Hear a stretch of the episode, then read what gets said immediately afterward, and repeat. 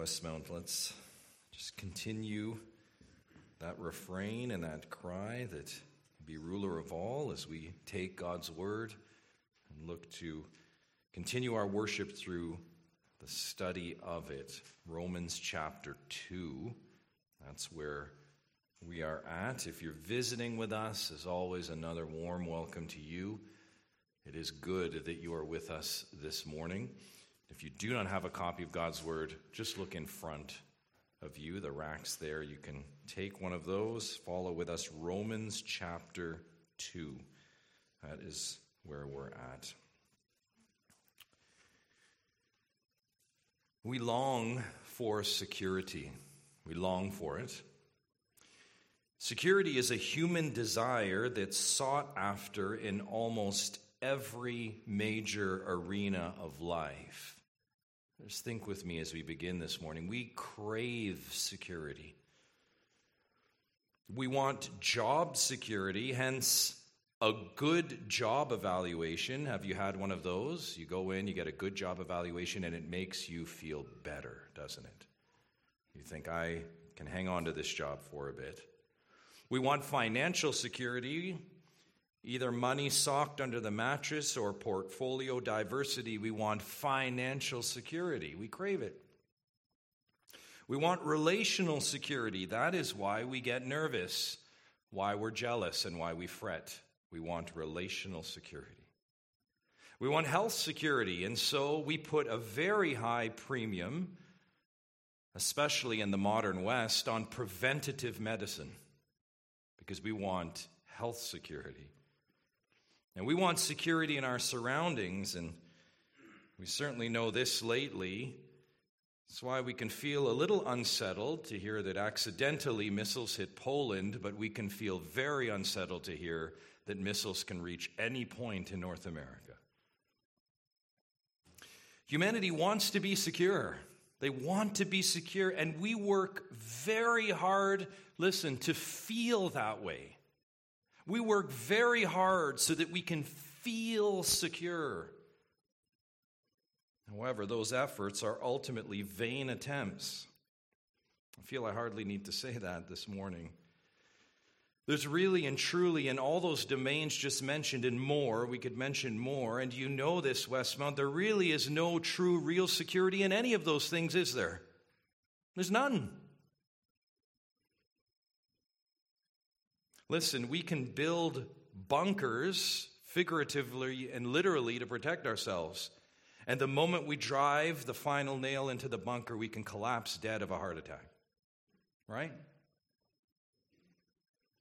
Such is the insecurity of security. To be very precise this morning, such is the insecurity of our security, our false sense of it. This morning, as we consider false security, we consider security as it relates to the most important domain of all, the one that I would submit to you we neglect. And that is, speaking of all of humanity, our soul. What of the security of your soul? That is the false sense, the false sense that my soul will be okay my soul is going to be just right in the judgment and the life to come. Do you know that security? It barely needs mentioning that such false security would be the deadliest form. The false sense as you live this life, again, that I'm going to be all right after I die, my soul is going to be just fine. And then only to die and realize after you die and your eyes awake after death and realize, I was wrong. I was wrong. This is the warning Christ gives at the end of the Sermon on the Mount. Listen to our Savior shatter the sense of security for many, falsely living with assurance. Not everyone, not everyone who says to me, Lord, Lord, will enter the kingdom of heaven, but the one who does the will of my Father who is in heaven. On that day, Many will say to me, Lord, Lord, did we not prophesy in your name and cast out demons in your name? And here it is, and do many mighty works in your name. And then will I declare to them, I never knew you. Depart from me, you workers of lawlessness. That warning from Christ comes after an extended teaching, three chapters full, designed, the Sermon on the Mount, designed to shatter, to shatter one sense of not only self righteousness, but security. That's the design. And to bring presumptuous men and women, listen, to their knees, to crush the sense that they're going to be okay. Lowly right? The lowly are the ones blessed. The standard of life and liberty and living is so much higher than you thought. In fact, you can't comprehend it. Matthew 5 48. What does he say in that verse? The beginning, you therefore must be perfect as your heavenly Father is perfect. If it hasn't shattered one sense of security, eternally it must do that. Jesus shattering false assurance. And not just here, but the false assurance that typified Jesus' ministry. That's all of the missiles aligned at Jesus, right? This is what he was doing to dismantle them. You think you're assured when you launch that attack, but you're not. Our Lord constantly confronted with a group that felt very, very secure the Jews, particularly the Jewish leadership, most often, again, represented by the scribes and Pharisees who paraded their security. You know these vignettes in the Gospels, don't you? They paraded their security. Secure rituals, secure clothing, secure law, recitation, secure lineage. And Jesus, time and time again, exposed the insecurity of their security. Well, false assurance did not go away after Jesus' ascension. Jesus didn't come and then ascend, and you know what? Humanity figured it out. No. It continued to be a plague on the early church as well. An early church, by the way, predominantly made up of Jews. Remember, flowing out of Jerusalem in Pentecost, Jews going out, many saved, and listen, many were truly secure, no doubt. But many others, not so, and listen, but they were feeling so, and then they were talking so, as if they were so secure. And so that false security would have migrated to Rome, one of the biggest cities of the day. Yes, Rome would have contained not only a population of Jews, but an even stronger population of Jewish sentiment. Jews steeped in their false assurance, settling and influencing others in a bustling city like Rome, a spiritually vibrant, active city with a fledgling, real Christian church. This is the context. And so, this is the scene in which Paul writes this letter and the group that's in view now. All humanity and their default unrighteousness has been our study in chapter 1 all mankind, truth suppressors, remember, by nature, from the womb, no exceptions. Then, as we looked at last week, a subset of that group, remember the moralists. A group not so shameless, at least outwardly, but presentable and religious. The moralists, the humanity group that talks righteousness but fails to execute it. Thus, both groups, the shameless pagan and the moral talker, both equally under judgment. Just like a good number of Jews who, unlike their human moral neighbors, felt they had much to feel very secure in. And this just comes out when you read your Bible. They felt they had so much to be secure in. They were, after all, God's chosen people. They were, by the way, the ones that God gave law to, to them specifically. And don't you know, they're the ones who had God's special promises. And on we could go. Lots of felt security. But as Jesus taught throughout his teaching on earth, and as Paul will demonstrate in this portion of the letter to Rome, that Jewish security, that feeling that their spiritual eternal destiny would be okay, was very, very insecure, it turns out. Again, the insecurity of security, a, a potent reality for such Jew. As such, here in Romans, we'll see five domains, five of them, that give the Jew a false sense of security. And thereby, five domains that continue to threaten our sense of security today. Nothing has changed. We don't need to be a Jew to have massive implications flowing at us from this text. Let us read now our passage this morning and then dive right in. Let's pick it up. We left off in verse 12. For all who have sinned without the law will also perish without the law, and all who have sinned under the law will be judged by the law. For it is not the hearers of the law who are righteous before God, but the doers of the law who will be justified. For when Gentiles who do not have the law by nature do what the law requires, they are a law to themselves, even though they do not have the law.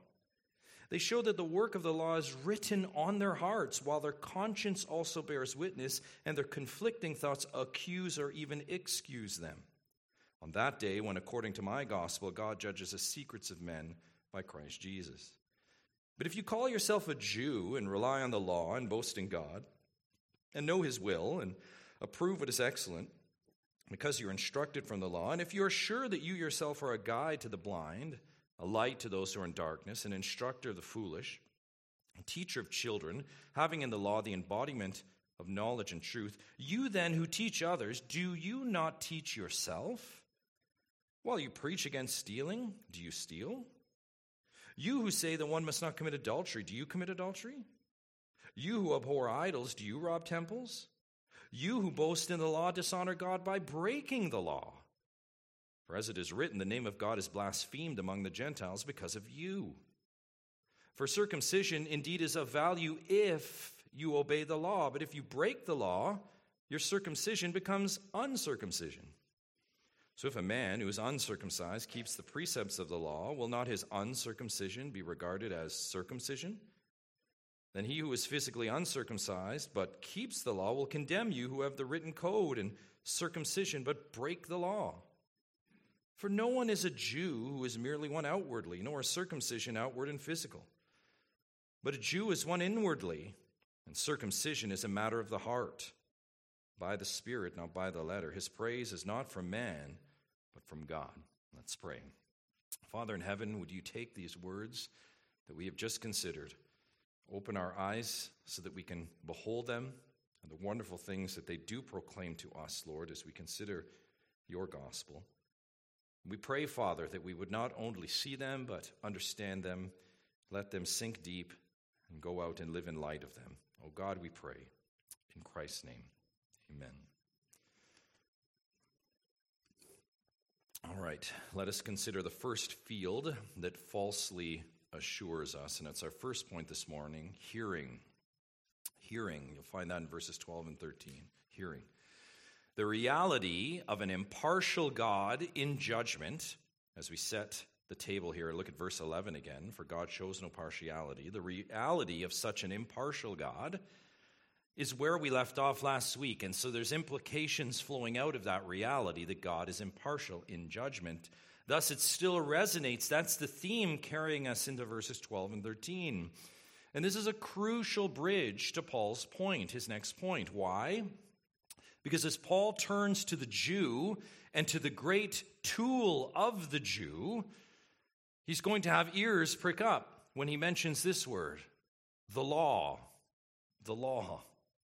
The law, from a Jewish perspective, was what was given directly by God. We mentioned this already briefly off the top. It was given directly by God to the Jewish people, the Jewish nation on Mount Sinai. You remember, still, I pray it hasn't all been forgotten, our study in Exodus, right? That was the deliverance of the law. Do you remember? It was given to that holy nation, the people set apart to them. Thus, to the Jew, the law was an emblem. The law was what it meant to be a Jew, to be given law, right? To know it, to have it. For the Jew, then, the law was the great divide. The Jews had law, no one else did. They had it, they were given it. They heard it, they owned it. As such, to the faithless Jew, To the faithless Jew, the law was the means to salvation and eternal security. And yet, Paul here cuts through this divide, cuts through that understanding, and flattens the playing field. Look what he does.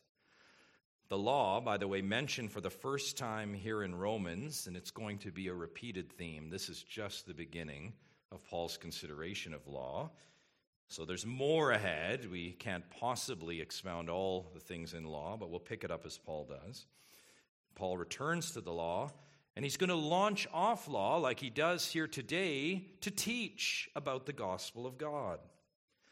And here in chapter 2, what is being taught, or we could say corrected, is this the sense of Jewish security here specifically that sense that's placed in the law. Let's grab that. There's a, a sense of security there for them.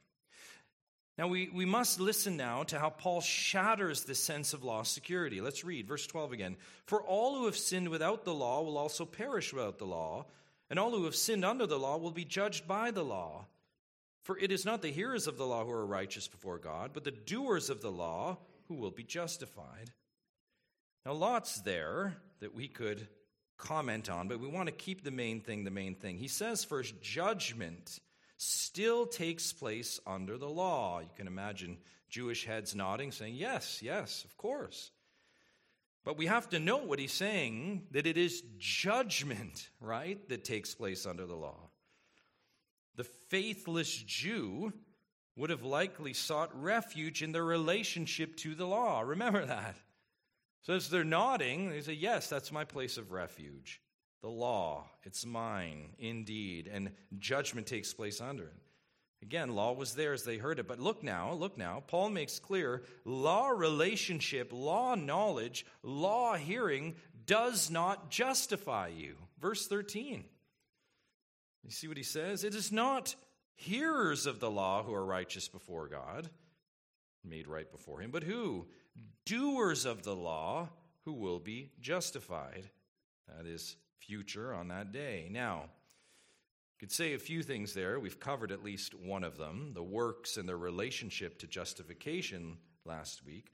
We also have to keep in mind that there be some Jews still nodding their heads, saying, Indeed, to this. And we had to track with Paul's argument. But for now, we carry on because we want to zero in on the point that God's word is presenting here. Here is the point to the Jew, there is no security in merely hearing the law. By hearing, we would say possessing it or being people of it. This is the point of the text. Much more we could say about hearing and doing, but covered that last week. But the point here is it's not just hearing the law, Jew. We start with the obvious. In Exodus, and we know this, again, we need to state the obvious as we gain understanding. We didn't see eternal security delivered to the nation of Israel because they heard it. God didn't say, okay, now you have it, now you're set. The point of law was given for what? So they would go and do it, live it, and be a beacon to the nations. No eternal security is given just upon hearing the law. It sounds so obvious, doesn't it? But we're getting to the epicenter of this text. Listen, to the Jew, there is no security in hearing the law, no matter if it's from youth, no matter if you've memorized the entire Torah. There's no security in that. To the Jew, there's no security in being able to recite it all, to know all the inner workings of the different passages and so on. There's no security in that. Yet the Jew came to a point of thinking so. And this thought evolved and it grew can imagine, think with me, just the hearing law in synagogue. Just get thee to synagogue and hear law. Then just keep hearing it. And thus we are secure. And one imagines an ancient Jewish internal mantra to hear is to be safe. To hear is to be safe. Now, church, upon hearing that, true of the Jew, I pray you're already connecting the dot. Church, this is not just a Jewish security threat, is it? No, it continues to plague the people of God today. The sense of inner security that feels this I just need to hear it. I just need to hear the law. I just need to hear God's word preached and talked about and sung. That's the unsaid feeling. This is where we need to tease our hearts right. I just need to put something on and I need to hear it. And it's like a balm and a pacifier. I just need to hear it. Be here Sunday to hear. Listen to the special podcast or the spiritual podcast or the internet message. Hear the lawful word sung. Give ear to a variety of hearing. In fact, often we just want to soak ourselves in it and listen to me. Nothing wrong in and of those cells. In fact, much of that is good. However, there is a problem when it is just hearing.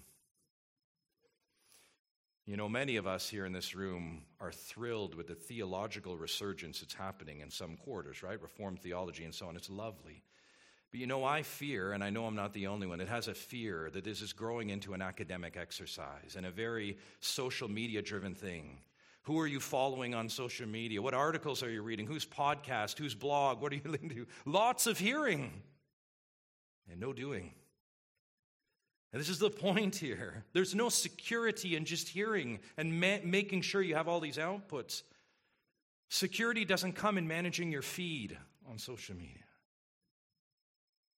The insecurity of security that feels, and again, unsaid, that their hearing is enough. We would say, well, of course not. We don't. But listen, does your life reflect that? Do you have more inputs than outputs? No one is okay after death because they gave some hearing or a lot of hearing to God's word from time to time. No one is going to be okay because they said, I was in church every Sunday. And I really look, most of my internet time was just looking up God stuff. No one is okay because they filled the house with music to fill the dead space. We can place our security in these things, and listen, if you do, you are gravely mistaken. Gravely mistaken. If you hear anything, hear this. For it is not the hearers of the law who are righteous before God, but the doers of the law who will be justified. Hear it, beloved. Hear it. There is no security in hearing. That is one false sense we see here. Next, conscience. Verses 14 to 16. Now, the Jewish protest at this point goes something like this But the Gentiles have no law. How could they even know what to do? We're the ones with the law. How could they even know? Sure, Paul, you're flattening things, but how would they even know? Indeed, they were not given a formal cut of law like Israel at a point in time. Every Gentile sits under that reality. Yet, that does not mean they have no sense of law or right and wrong at all. Paul continues in verse 14 For when Gentiles who do not have the law by nature do what the law requires, they're a law to themselves, even though they do not have the law. They show that the work of the law is written on their hearts, while their conscience also bears witness and their conflicting thoughts accuse or even excuse them. On that day, when according to my gospel, God judges the secrets of men by Christ Jesus. Gentiles, like all of mankind, were created in whose image? God's, yes. And as such, it should not surprise that in that image of God, embedded in it, is a real sense of good and evil, right and wrong, a sense, yes, of law created in God's image. This shouldn't surprise. And here is how look at verse 14 the Gentiles are a law to themselves.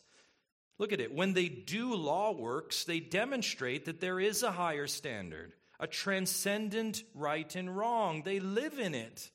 Their actions reveal that not only is there a greater law in view, but they abide in it. They keep doing it. Hence, civilized society. And the mechanism with the ability to think about right and wrong, the moral apparatus residing in each human person at creation to do this, is called conscience. Thus, you see conscience, look in verse 15, the internal moral compass. Now, all humanity has conscience, Jew and Gentile alike. However, due to the fall, original sin, our internal moral mechanisms and systems are broken. We know this, Westmount, we know this. However, we are broken totally, meaning every fabric of our being, including conscience, has brokenness in it, but we're not broken utterly. Like completely and utterly, like every possible way, right? That we do bad all the time. No, we know that that's not true. Hence, it does not mean we have absolutely zero moral sense at all. We suppress the truth and unrighteousness, of course, right? And you have to know and recognize that in some form to suppress it. We recognize morality in some sense. Listen, culture and experience demonstrate this. We need to mention this because this is a very common sociological teaching from the ivory tower. It is not true that morality is just simply an accepted society standard. That morality, what we feel is moral, is just because we at this time said, oh, well, you know what? Genocide's not a good thing. Who's on board with that? No. We have sensibilities that recognize it's wrong for every time. Hence, humanity always has this flicker as to what's right and wrong. But listen, more authoritative than experience is what the Bible teaches us here. And it's this that even Gentiles, those not given the law, do what the law requires by nature. Verse 14. You see that? Even Gentiles do law work. Now, that does not mean we're naturally lawful people. Romans 5, which we'll get to, is going to show us that clearly. But it instead means we abide by law naturally. That's the key difference there. Say it another way this is not referring to the nature of our being, but the nature of our actions. Listen, savage tribes exist, yes, and that's well documented, cannibalism and so on, but more so civilized society, right?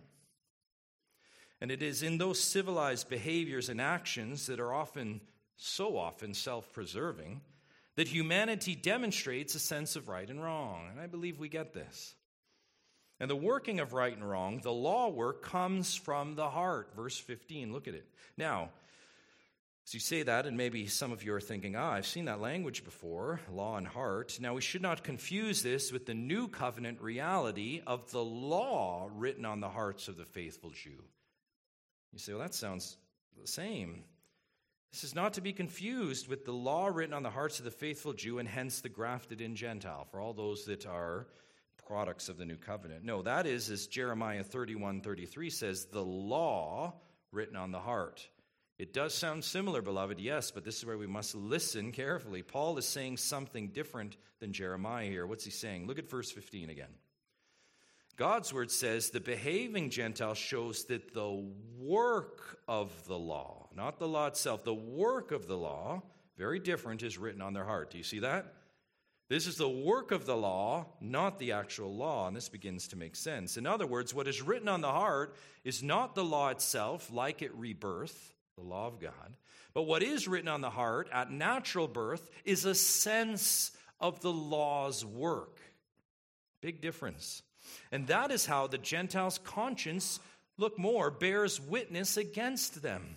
It's the work of the law on their heart. That's why the Gentile is eternally confused conflicting thoughts and accusations. They know deep down there's a higher moral law. They know that they should be doing that, the good in one sense, but their very nature doesn't sync up, right? This is the Gentile problem. Deep down, they know there's a transcendent rightness, but every other fabric of their being, and all fabrics really, is working in the other direction but they recognize a certain sensibility of law work, don't they?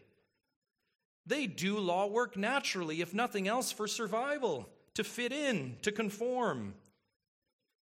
But they are not naturally lawful because their soul is broken. That's not who they are. It's what they do, but it's not who they are.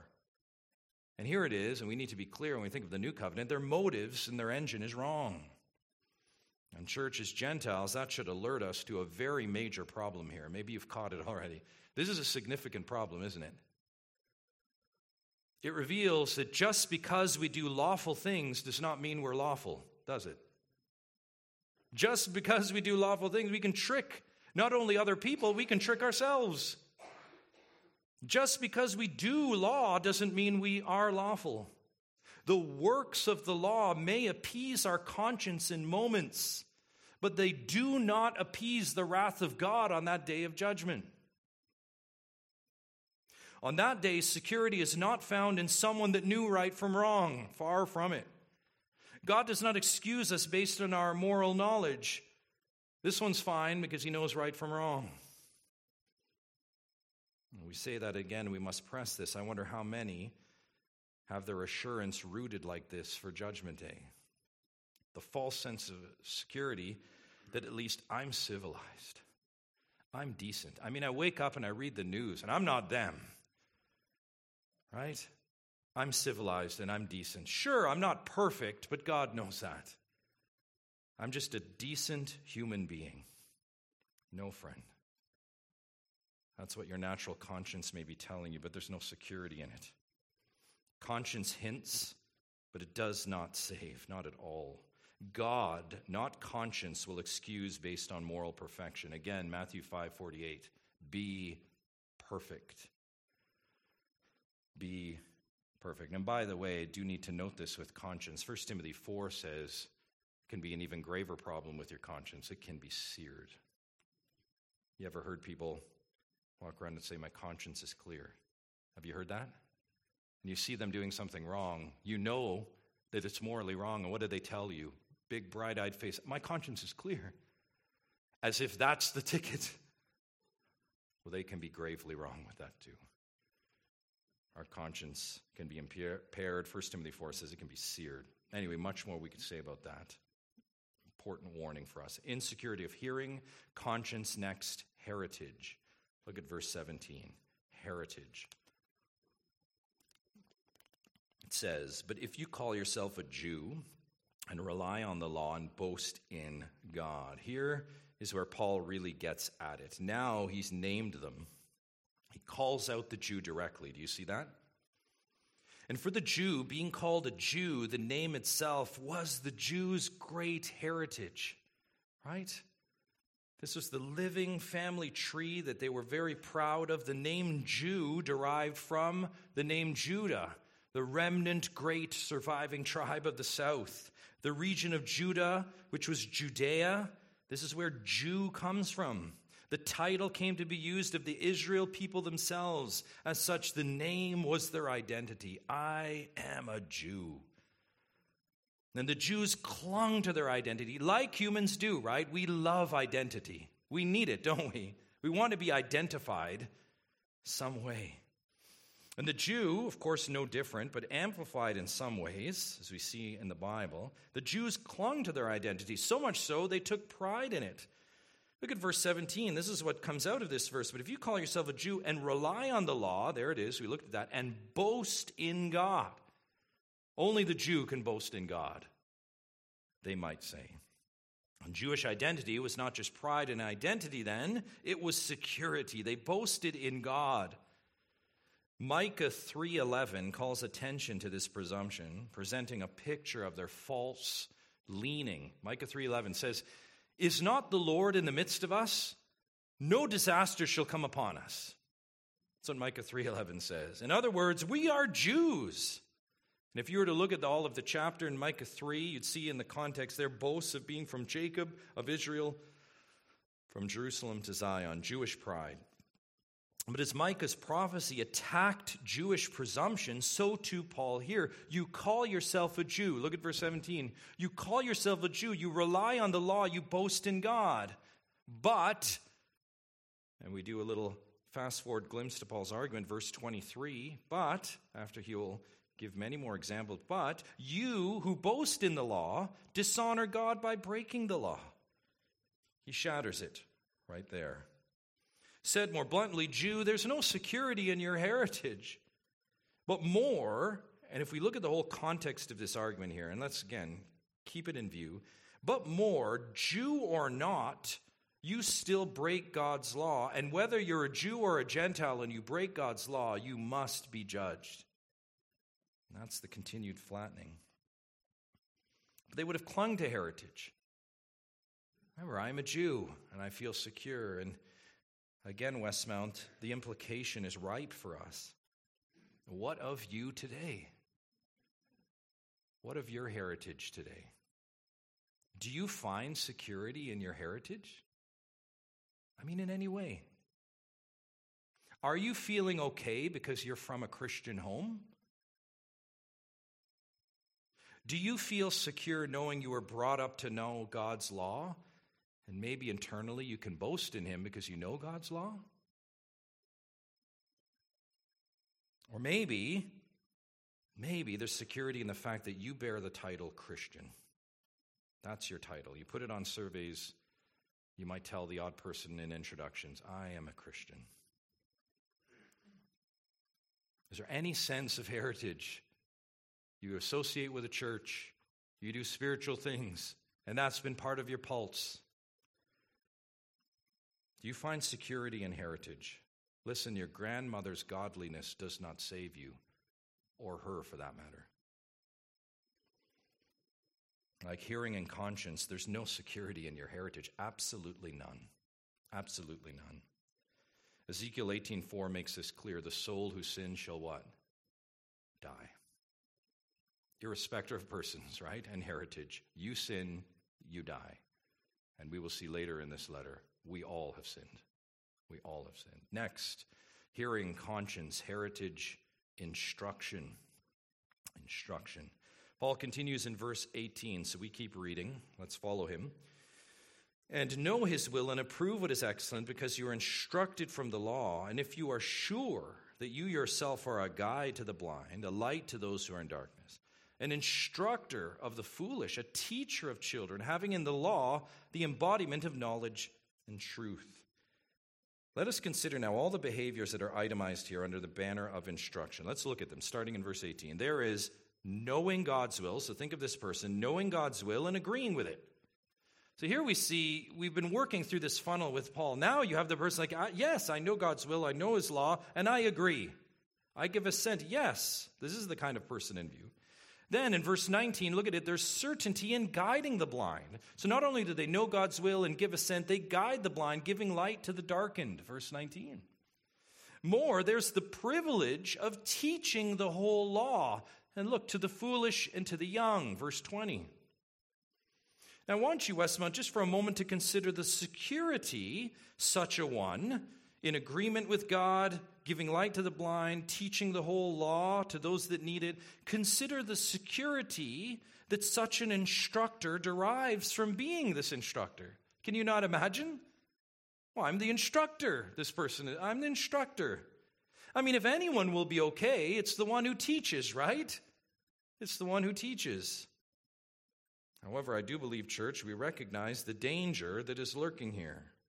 Yes, teacher, Yes, instructor. Yes, you Jew who boast in the law and know it. However, and keep that in mind, look at verse 21. That may all be true, but we continue. You then who teach others, do you not teach yourself? Do you not teach yourself? While you preach against stealing, now note the picture. Do you steal? So the teacher instructs, but does the opposite. You who say that one must not commit adultery, do you commit adultery?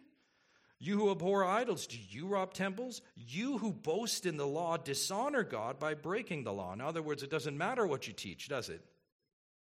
For as it is written, the name of God is blasphemed among the Gentiles because of you. So much here.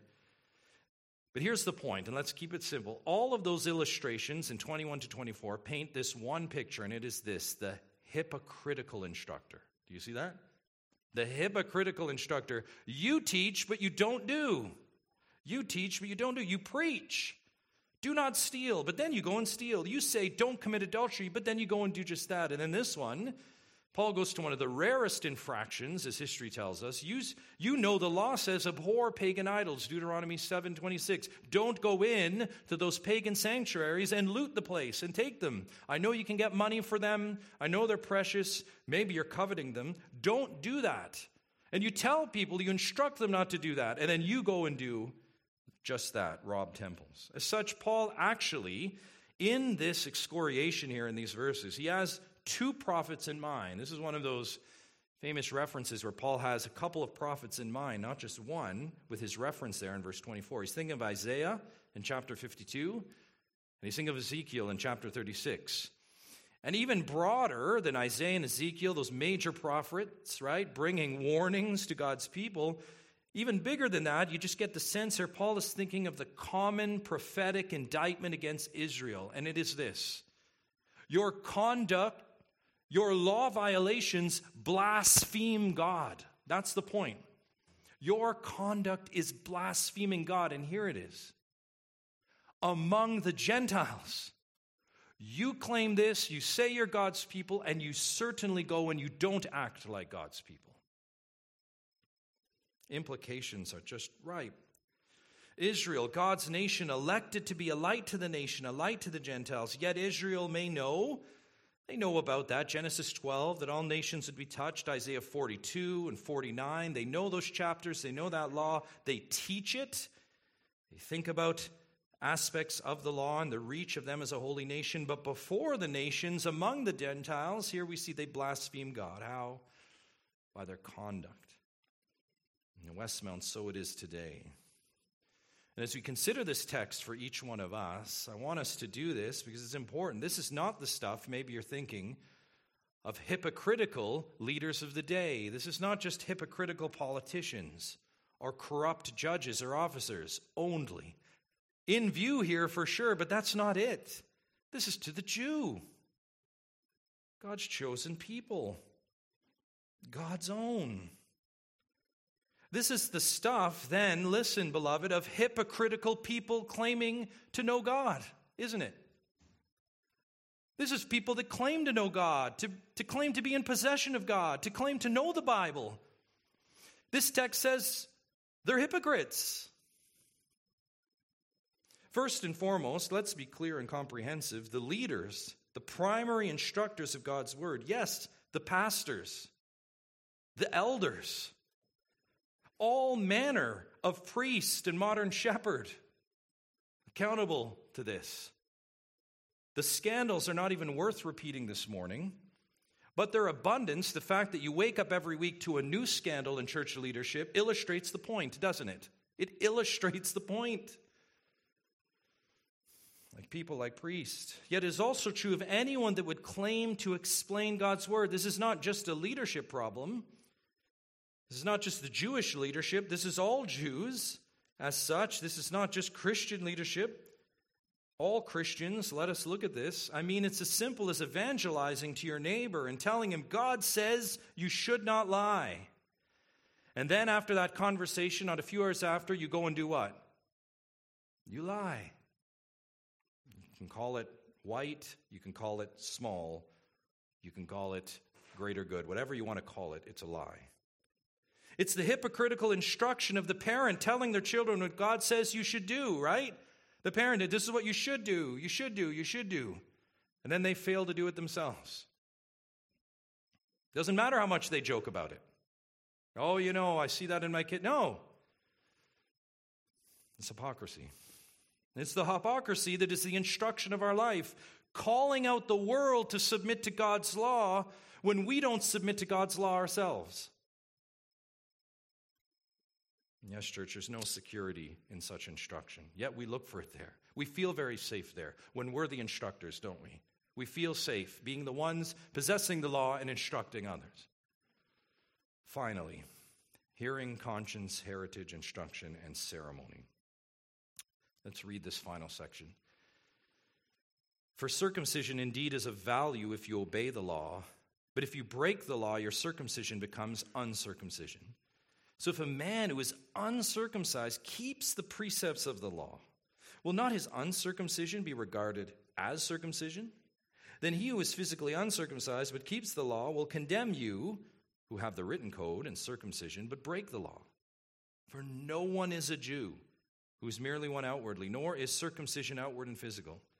But a Jew is one inwardly, and circumcision is a matter of the heart, by the Spirit, not by the letter. His praise is not from man, but from God. So much there.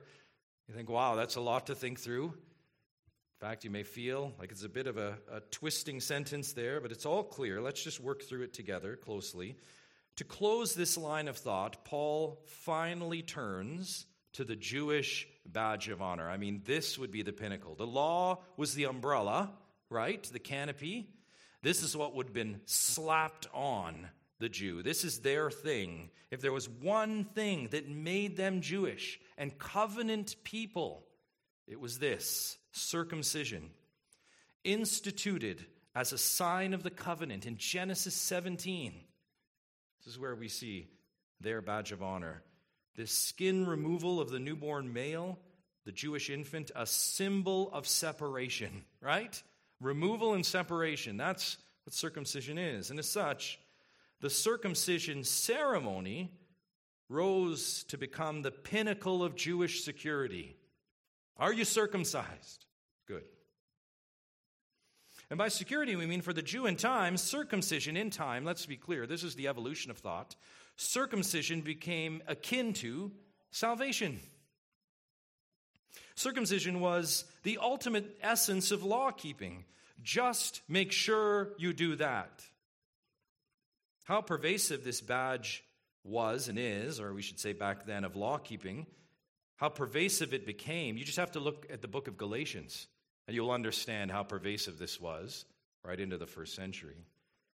Here, however, we see Paul break down this ceremony, and that is exactly what he's doing. He's breaking the ceremony down. He says, verse 25, circumcision. Now let's track with him.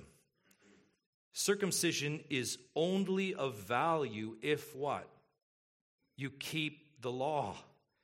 One imagines the Jew saying, Well, I'm being circumcised, so I am keeping the law. And one imagines God or Moses saying, Well, there's more to the law than just the sign of the law. In fact, it's what it represents. As we continue, in other words, it's like the officer's badge. You have the officer's badge to say I'm legit. Remember, he pulls it out, it's on his vest, right? I'm legit. I'm a law keeper. To serve and protect, I have the badge. But it's only as effective as what? If that man keeps the law. Could you imagine a police officer goes around breaking the law and he keeps on to hold up his badge? I'm a police officer. We would say, What? No, you're not. Because of the badge, you may say it's legit. You may go down to the police station and recognize he's registered, but you'd say, You're not a police officer. Why? Because you're breaking the law. I hope that makes sense. So, Jew, if you break the law, your circumcision means nothing. In fact, it's like you're uncircumcised. See? Now, conversely, watch what Paul does here. Conversely, and this would have been abhorrent to the Jew, what he's about to say. Conversely, Gentile, the Gentile that keeps the law, your uncircumcision means something. And you know what it means, what Paul is going to say. One imagines that you could never get around this. The Gentile, by their deeds, their, those wicked Gentiles, by their deeds, could do things that are akin to being circumcised? Yes. It sounds confusing in one sense, but really it isn't. Paul's point is that it is not about symbol and ceremony. See, the Jew taking refuge in the symbol and the ceremony, at least I have this. Paul's point here and I pray it's already been clear in the first part of Romans, and it will be, particularly when we get into Romans 6. Paul's point is it's not about symbol and ceremony, it's about what? Obedience. That's the point. It's about obedience. Obedience, by the way, that is not just an internal, yes, I know those are good things. I hear. Obedience that manifests itself. that's why in verse 27, look at it. The one who is uncircumcised but a law keeper, uh, external verification, observable fruit, could theoretically condemn the uncircumcised or the circumcised who have the written code and break it. They could do that because they're showing truly their position vis a vis the law. If such a one existed, the uncircumcised who kept the law perfectly, if such a one existed, his practice of obedience then becomes like circumcision. You see that? Like a sign of the covenant. His behavior demonstrates it. And this is why Jewish refuge in ceremony was so deadly because it was false security. The point wasn't that one was secure through circumcision according to the law, but the point was that one who obeyed and kept the law, all of it, thus we can start to talk about security. That's the point. We consider that with Paul's closing indictment, verse 28. He says, For no one is a Jew who's merely one outwardly, nor is circumcision outward and physical, but a Jew is one inwardly, and circumcision is a matter of the heart. by the Spirit, not by the letter. His praise is not from man, but from God. Look at that. And circumcision is a matter of the heart. What we must not miss, Westmount, is that such a reality was clear even within the law itself. What Paul is referencing here is a truth that any good Jew, any good law hearer should know from their understanding of the law. The ceremony has always pointed to something more. Listen to Leviticus 26, 40 to 42. Listen carefully. This is in the middle of the law. But if they confess their iniquity, so those under the law, and the iniquity of their fathers and their treachery that they committed against me, and also in walking contrary to me, right? This is a repentance, so that I walked contrary to them and brought them into the land of their enemies. If then their uncircumcised heart, now these would be people that would be circumcised, but walking in treachery, right? He says, because of their treachery, their covenant violation, their walking in an uncircumcised heart is humbled, and they make amends for their iniquity, then I will remember my covenant with Jacob, and so on. What's God saying in Leviticus 26? It's about what they're doing. They're already circumcised. But if they repent from their covenant violations, then I will remember. I won't think of the fact, oh, they're circumcised. I better kick this into action. No, by their repentance. What about Deuteronomy? Elijah wrote, uh, read from Deuteronomy 10. Listen to this, verse 16. Circumcise therefore the foreskin of your heart, your heart, and be no longer stubborn. In other words, in other words, there is a greater circumcision that you need. You're relying on ceremony, but you need more. And again, was read this morning. What about Deuteronomy 30? Listen to this, verse 6. Same idea. And the Lord your God will circumcise your heart. Again, this is to the Jew, covenant Jew, in the heart of your offspring, so that, and why does the Jew or anyone for that matter need a circumcised heart? So that you will love the Lord your God with all your heart and with all your soul, and then listen, that you may live. We want to point the Jew to a text like this and say that you may live. Living is not tied to physical circumcision, tied to having God circumcise your heart A couple more just in Jeremiah. Jeremiah 4, verse 4 again, not just in law, prophets. Circumcise yourselves to the Lord. Remove the foreskin of your hearts. O men of Judah, inhabitants of Jerusalem, lest my wrath go forth like fire and burn with none to quench it because of the evil of what? Your deeds. Jeremiah 4 4. And then Jeremiah 9. Now listen to this, considering Jew and Gentile. God says, Behold, the days are coming when I will punish all those who are circumcised merely in the flesh. Now, look what Yahweh says here. And then he says what the Jew had predicted Egypt, Judah, Edom, the sons of Ammon, Moab, and all who dwell in the desert who cut the corners of their hair. For all these nations are uncircumcised. It'd be the non Jew nations, right? And all the house of Israel are uncircumcised in heart. That's why Judah popped up in there, because they're just like the uncircumcised, right? And this is the point. It's not about a physical ceremony. It's about an internal heart. Such was the rebuke on the ceremonial Jew, likened to the nations, the Gentile pagan nations.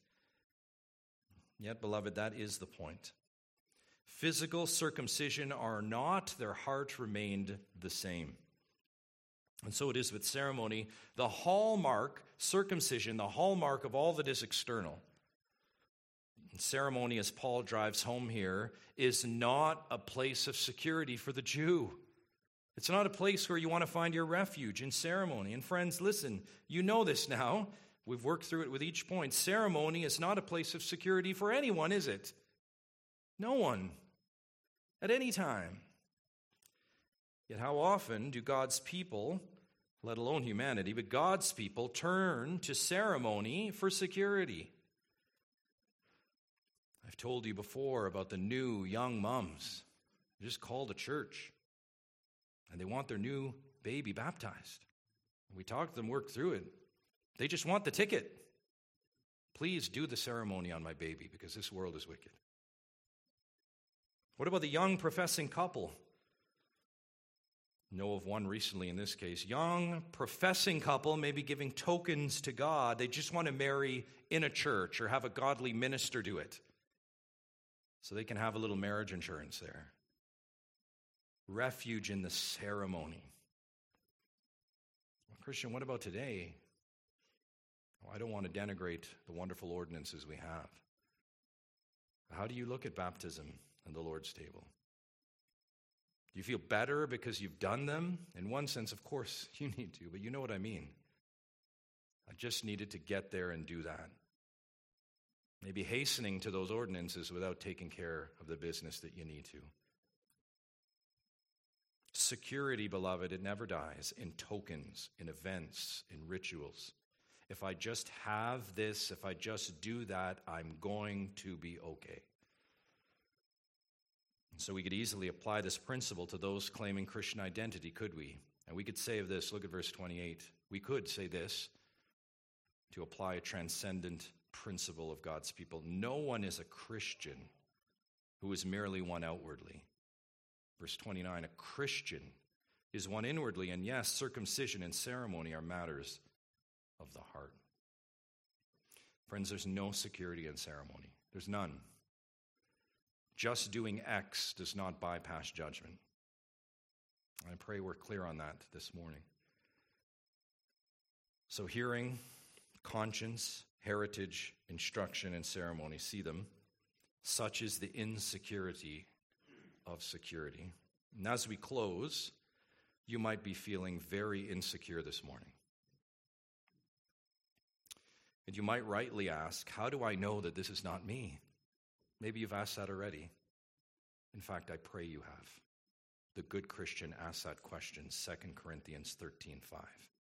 How do I know this is not me? How do I know it's not me? Well, it's really simple. Very, very simple. And it comes down to this. We're going to talk a lot about judgment and final judgment. It's going to be in view, Romans 3, Romans 14, where judgment's been in view. We'll talk about that. I want, it, I want us to think about today, the rest of your Sunday, your Monday, your week into Christmas and so on. What of your security today? Okay? What about your secure? What is making you feel secure today? I want you to think for a moment. What is your sure footing this morning? I want you to just take a moment. And how would you answer that question? How are you feeling secure today? I don't mean on Judgment Day. I'm not talking about Judgment Day.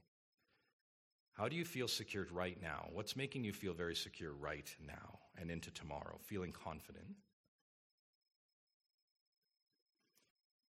Is it that you're here? Is it that you're here? I braved the snowstorm. I came. I'm here. I'm here. And I'm hearing. And by the way, I'll be here next week. And you got stuff going on through the week, I'll be here. I'll give a hearing. Is it that you call yourself a Christian? Is that how you feel good about today? On Lord's Day, I'm a Christian on Lord's Day. I'm part of a local church. I'm part of Westmount Bible Chapel. That's why I feel secure. I'm not part of a, a church that doesn't teach the Bible. I'm part of Westmount, and that's why I feel secure. Is it your years of Bible study? What about your service? Like, I served the Lord today.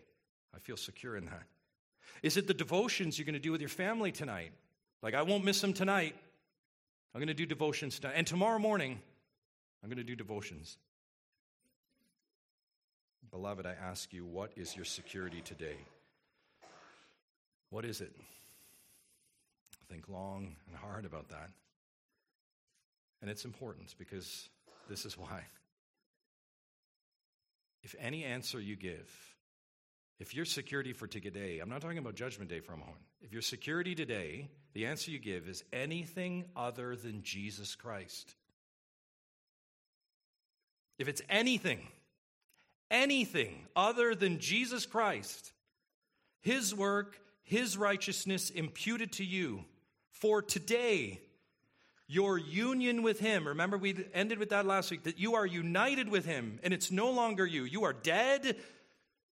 He is alive and you are in Him. If it's anything other than that, your union with Jesus Christ, you have a security breach. And my friend, you are on sinking sand, and you will sink. You will sink, and you will fall. If your trust for today is in anything or anyone other than Jesus Christ. Because if Jesus Christ, please hear me as we leave, if Jesus Christ is not your security to get you through to the end of this day and tomorrow, then he certainly will not be your security on Judgment Day. If he's not your security today, he will not be your security tomorrow. He did not save to give free passes to Judgment Day. He gave you new life, eternal life to begin now. So if you're not trusting Him to get you through the rest of this day, be afraid of Judgment Day. Be afraid. Fittingly, we will let the Jew of Jews, and we must end with this. If there's ever one with the pedigree to comment on what we've been talking about today, not only given the inspired words, but the one who would say, if there ever was a Jew, I am it. Well, I think we need to give him the final word, don't we? And let's let him put all of his tokens on the table and let's see what he has to say about them. Philippians 3, verse, let's start in verse 4. Though I myself, this is Paul, have reason for confidence in the flesh also. If anyone else thinks he has reason for confidence in the flesh, I have more. Now listen, listen to the, the roll call. Circumcised on the eighth day, of the people of Israel, of the tribe of Benjamin, a Hebrew of Hebrews, as to the law, a Pharisee, as to zeal, a persecutor of the church, as to righteousness under the law, blameless.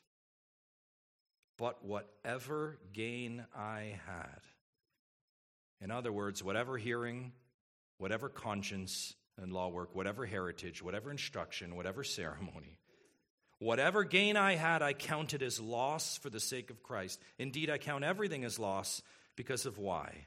The surpassing worth of knowing Christ Jesus my Lord. For his sake, I've suffered the loss of all things and count them as what? Rubbish, in order that I may gain Christ and be found in him, not having a righteousness of my own that comes from the law but that which comes through faith in Christ, the righteousness from God that depends on faith, that I may know him and the power of his resurrection, and may share his sufferings, becoming like him in his death, that by any means possible I may attain the resurrection from the dead. The righteousness which comes through faith in Christ. Friend, that's it. That is the only place of security. There is none other. Pray with me. Father, we give you thanks that you have revealed this truth to us. In our fallenness and self deception, Lord, we can erect all manner of things that we want to place before you to be made right with you. But we're reminded that not only should we count them as rubbish, they are rubbish. They are rubbish against the surpassing worth of knowing Christ, your Son. God, if there is anyone here that is still clinging to themselves and has a very insecure security, I pray that it would be shattered this morning. Lord, for their sake, of course, for eternal salvation, but for your glory and another worshiper. Oh God, we pray in Christ's name. Amen.